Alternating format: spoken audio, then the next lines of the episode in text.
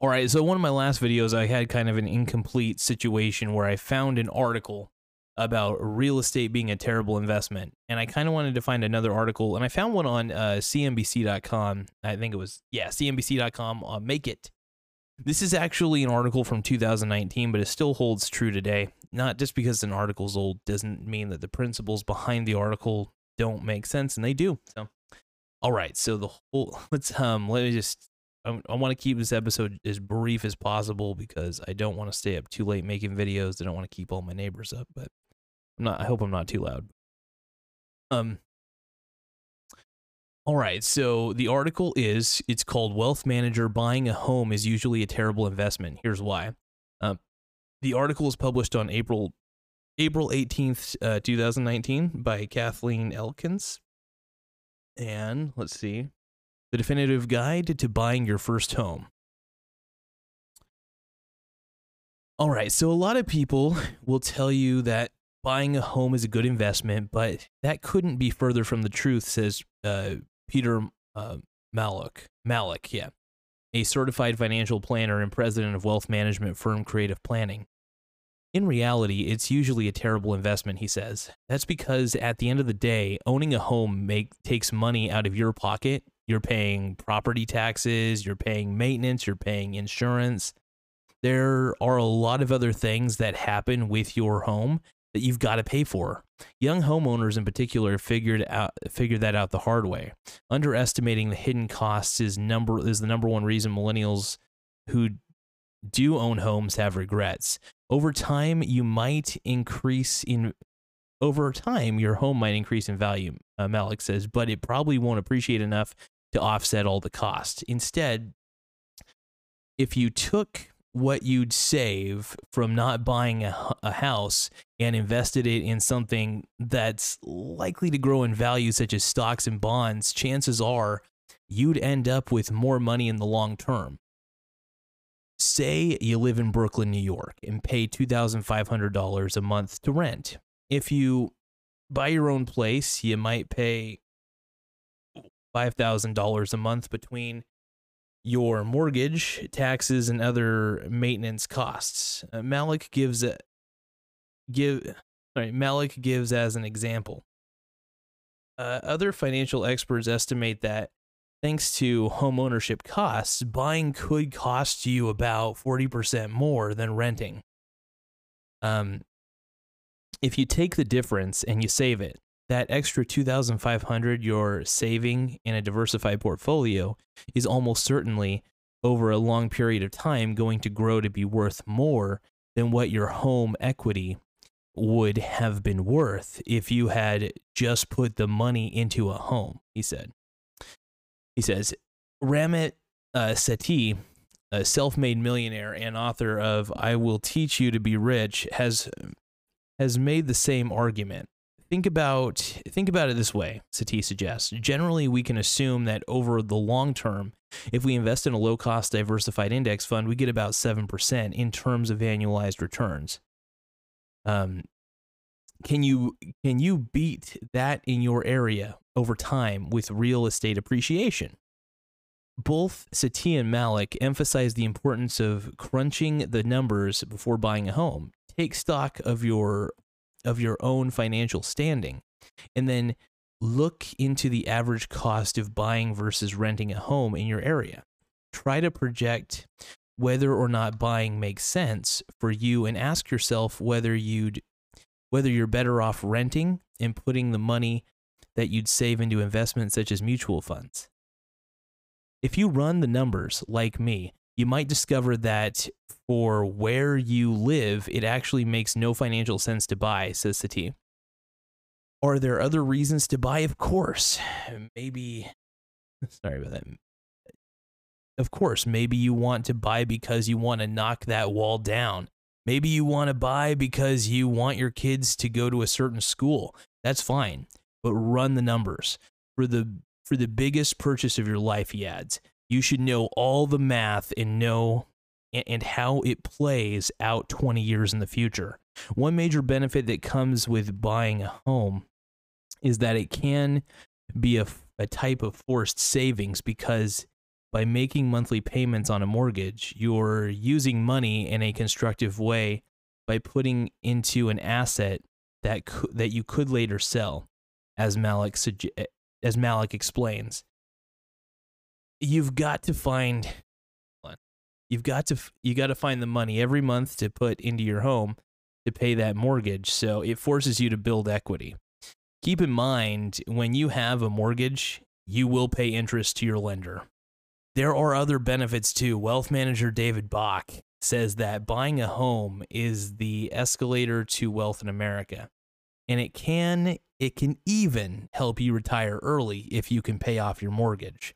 Still, Mallouk contends if you're disciplined enough to take whatever savings you have from renting instead of buying and invest it, you're going to be in far better shape than if you had invested in a property that continues to take money from you.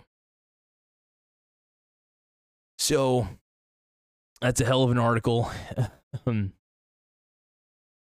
I happen to agree with it completely. I love it. Uh, reason being is because one, I, I, as much as I like real estate, I'm I'm not against it or anything. I think um, I think if you own real estate to rent it out, that's a different story you're getting value from the rent, you're getting a cash flow. But just having a house and then waiting for it to eventually waiting for it to eventually appreciate and sell off, I just don't I just don't consider that an asset. At least if you're going to do that, it, rent it out. You know, rent it out. So that's why another another thing I want to suggest to everybody, I think it's something uh, people need to consider is um, let me put myself back to normal size on here. One thing I think people really, really need to consider when it comes to home buying or real estate of any kind, at least residential wise, um, I personally, and I'm always going to recommend this every single time, every day of the week. I always, always, always, always recommend buying a real estate investment trust index fund like the Vanguard REIT fund. Okay. Now, you're probably wondering, what are you talking about now, dude? What I'm talking about is a well diversified portfolio of nothing but real estate investment trusts that have tons and tons and tons of different properties that they're exposed to. Whether it's commercial real estate, whether it's residential, you're basically allowing yourself to be uh, be exposed to a diversified portfolio of real estate. So if the market crashes, you could buy more of this exchange traded fund on your brokerage account. That's pretty much what I do. So if a market crash were to happen tomorrow or the next day, it doesn't matter. Um, if the real estate market took a fat fucking dip, I would definitely buy as much. Uh, I would start buying on the dip for the uh, Vanguard Real Estate Investment Trust Index Fund. That's what I would do. That's the smartest move because you want to buy on dips, especially if if it's really well diversified in its real estate and it's dipping in value. Yes, you want to buy more because not only are you going to get paid a dividend for it, I think it's like a 2.5% annualized yield. Don't hold me to that. You might want to look it up because I'm too lazy to look it up right now. Um, but yeah, definitely consider. You got to consider the fact that this is um, it's all wild, man. I, I love it. I, I do love real estate. I'm not gonna lie. I am, even though I think buying a home is a bad investment, I would love to buy a duplex or a triplex, right? buy a triplex on a piece of property and rent it out, to, rent out the two other slots, and I live in the other one, right? Um, it's a little bit of a risk, though. I personally, if you want to know the truth, I don't like dealing with people.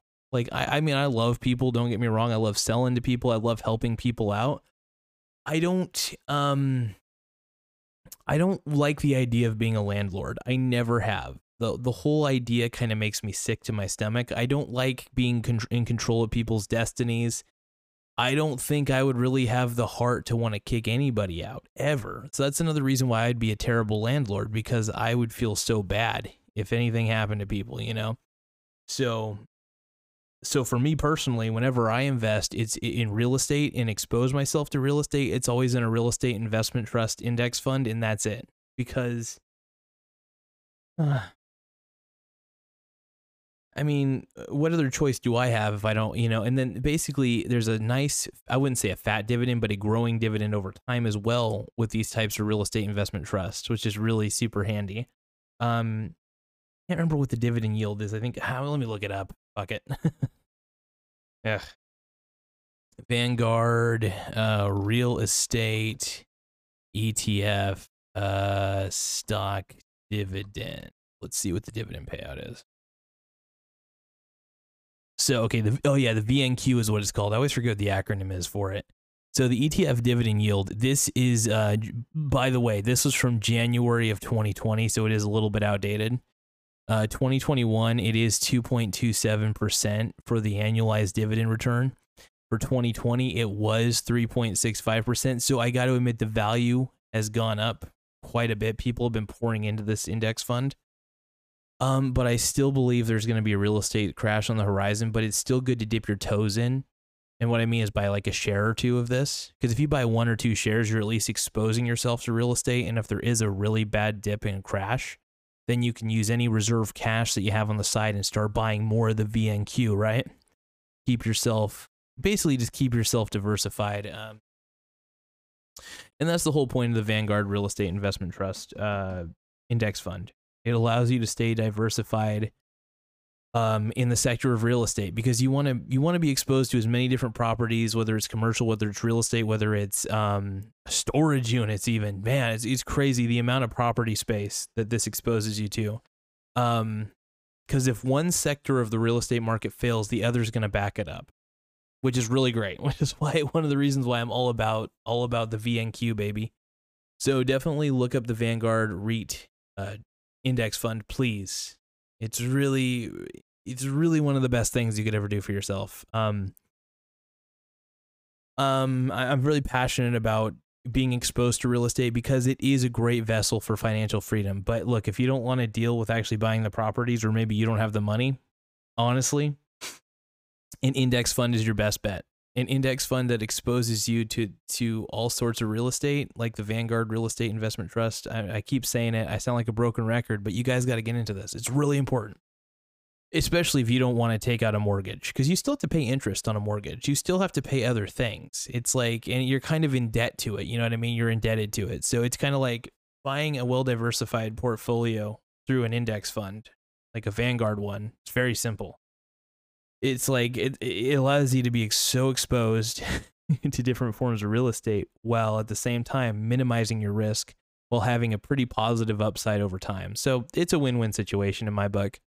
Um, I love buying uh, these types of indexes on the dip. Um, just being exposed to it's great. I think just being exposed to real estate estate's an honor. I love it. So anyway, thank you guys for taking the time to view this. I'm out. Uh, this will be my last episode of the night. I will probably make more episodes tomorrow at some point.